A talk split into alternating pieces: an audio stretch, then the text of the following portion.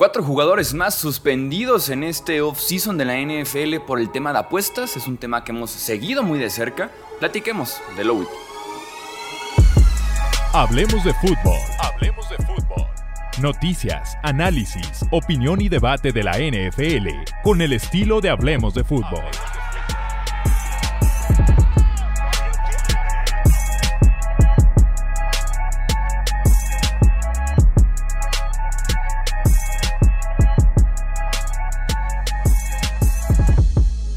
Amigos? ¿Cómo están? Bienvenidos a una edición más del podcast de Hablemos de Fútbol y sí, toquemos otra vez el tema de las apuestas porque tenemos oficialmente ya cuatro suspensiones más sobre este em, problema que empieza a ser ya un problema grave en la NFL, creo yo. Esto es eh, los hechos, este es el contexto de la situación. Tres de ellos fueron eh, suspendidos por apostar en partidos de la NFL y uno más fue suspendido por apostar en partidos de otras ligas mientras trabajaba, o sea, mientras estaba en las instalaciones del equipo. Los tres suspendidos por lo menos un año entero por haber apostado en partidos de la NFL son el cornerback Isaiah Rogers, el edge Rashad Berry. Estos dos jugadores pertenecían a los Colts, ya fueron cortados desde que se anunció esta suspensión y el tackle defensivo agente libre Demetrius Taylor, ¿no? El otro jugador que es suspendido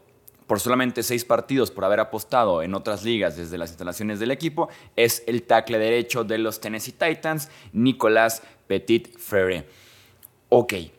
El caso de Rodgers, que creo que ya lo habíamos tocado un poco aquí en el podcast, obviamente también en videos y redes sociales, es el que es un poco más preocupante porque tenemos la confirmación de que Isaiah Rogers, el esquinero de los Colts, y que aparte estaba proyectado para tener un buen rol en esa defensiva secundaria Indianapolis, que de por sí está en un problema, de por sí era bastante malita ya antes de esta suspensión y antes de que fuera cortado,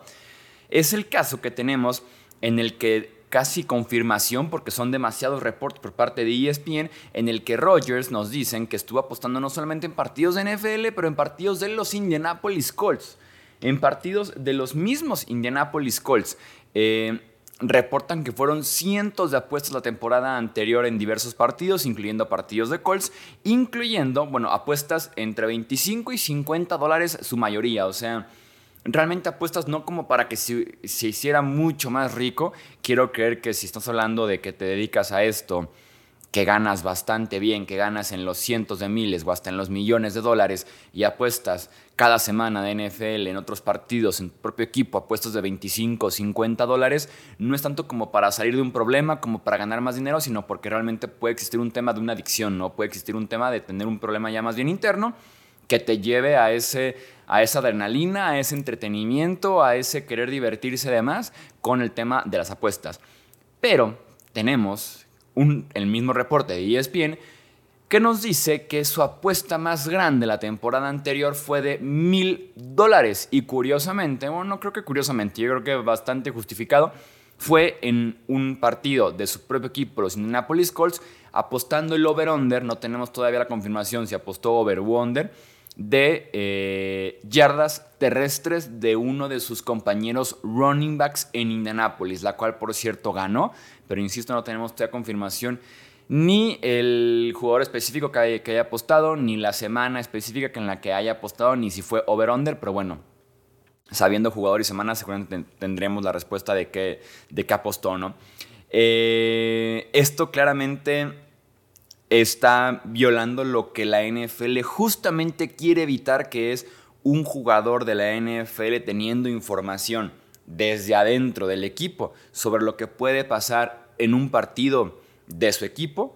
y que esa información la utilice para quitarle cierta credibilidad, para que dañe la integridad, que dañe la confianza que existe de aficionados, de medios, de apostadores, de marcas, de televisoras en el producto que es el deporte, no el fútbol americano de la NFL. Entonces, esto es justamente el inconveniente que se quiere evitar a toda costa, que es jugadores utilizando información desde adentro para poder apostar, para poder manipular, para poder hacer una ganancia, para poder darle esa información a otras personas y que eh, se pierda la integridad, que se juegue sucio de alguna forma porque tienes la información desde, adentro, ¿no? O sea,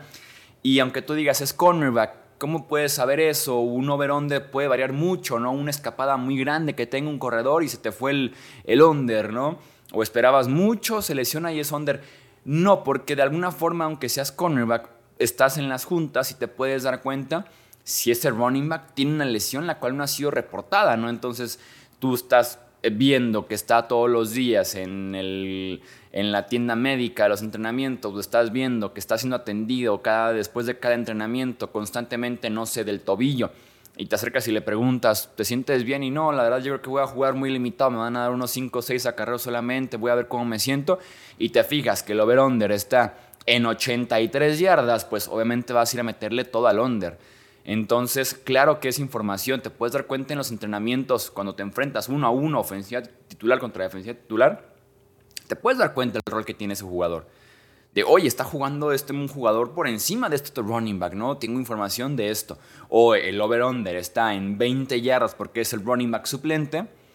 y yo estoy viendo que está entrenando 50-50 con titulares. Entonces, vamos a ponerle ese over-under, el over. Entonces, claro que es información, claro que existe por ahí un conflicto de intereses muy, muy grande. Y que aparte, yo como compañero de, de Rogers me entero de estas apuestas en mis propios partidos. Me entero además de que existe por ahí una apuesta específica con alguno de mis compañeros que le metió mucho más, porque si el tipo acostumbraba a apostar entre 25 y 50 dólares y de la nada apuesta 20 veces más, o sea, mil dólares, claramente estaba seguro de algo. Entonces, claro que desconfío, claro que me da asco, claro que no quiero volver a jugar con él si fuera mi compañero, y claro que yo como aficionado o incluso como apostador de partidos de NFL, claro que me sentiría robado, me sentiría que están jugando conmigo, que mi confianza está siendo traicionada de alguna forma. Entonces, es un tema bastante, bastante eh, delicado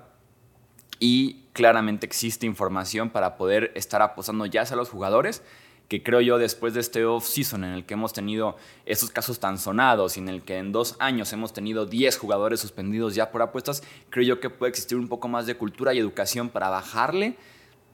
al, al uso de apuestas entre jugadores, pero creo yo que también puede existir que se esparza, que se, que se venda información eh, interna para que apuestadores un poquito más grandes, no ligados directamente a un equipo de NFL, le digan a un jugador que es tal vez el running back 3 de un equipo, que es el cornerback 5 que juega en equipos especiales, esta semana que viste en los entrenamientos, ¿no? Y que llegue y me diga,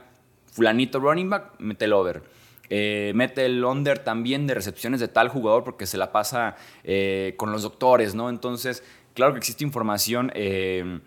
eh, desde adentro que puede ser vendida, que la NFL creo que va a ser mucho más complicado que puedan estar rastreando de dónde viene la información de los apostadores en todo el país, lo cual va a ser prácticamente imposible, pero que existe un conflicto muy grande en el momento en el que la NFL para empezar, en el que las apuestas se hacen legales en Estados Unidos, en algunos estados, y también en el que la NFL abraza del todo el concepto de una apuesta de una apuesta deportiva, de, admitir casinos en los estadios como patrocinadores y demás, ¿no? Y para hablar rápidamente, el cuarto jugador suspendido, que es Nicolás Petitfrere, estaba proyectado para ser el tackle derecho titular de los Titans. Una línea ofensiva que de por sí estaba para llorar, de por sí es una línea ofensiva malísima. Por lo mismo fueron en la primera ronda por Peter Skoronsky para solidificar ya sea tackle izquierdo, tackle derecho, guardia izquierdo, donde sea que vaya a jugar Skoronsky. Eh, complicado que vayan a estar jugando también sin su tackle derecho titular o quien estaba proyectado para iniciar partidos los primeros seis juegos de la temporada. Entonces es un problema grave el que tiene la NFL con las apuestas. Veremos si estas medidas, si estas suspensiones, si son castigos severos, empiezan a tener un poquito más de sentido en los jugadores, pero creo yo que a partir de estos años en adelante tendremos cada off-season, cada temporada, creo yo, un tema con apuestas, y partidos, resultados de la NFL. Te leo en comentarios, leo tu opinión también en podcast, es en formato solamente de audio, no olvides compartirlo, dejar un review, suscribirte, dejar una opinión, lo que sea para que podamos seguir creciendo y claro, estar siempre al pendiente de lo que estamos publicando durante el off-season aquí en Hablemos de Fútbol. Les puedo decir que se viene una semana interesante en temas de contenidos, tenemos ya agendados un par de cosas que se pueden poner muy pero muy interesantes. Hasta aquí vamos a dejar este episodio de aquí de Hablemos de Fútbol, yo soy Jesús Sánchez, hasta la próxima. Gracias por escuchar el podcast de Hablemos de Fútbol. Para más, no olvides seguirnos en redes sociales y visitar hablemosdefutbol.com.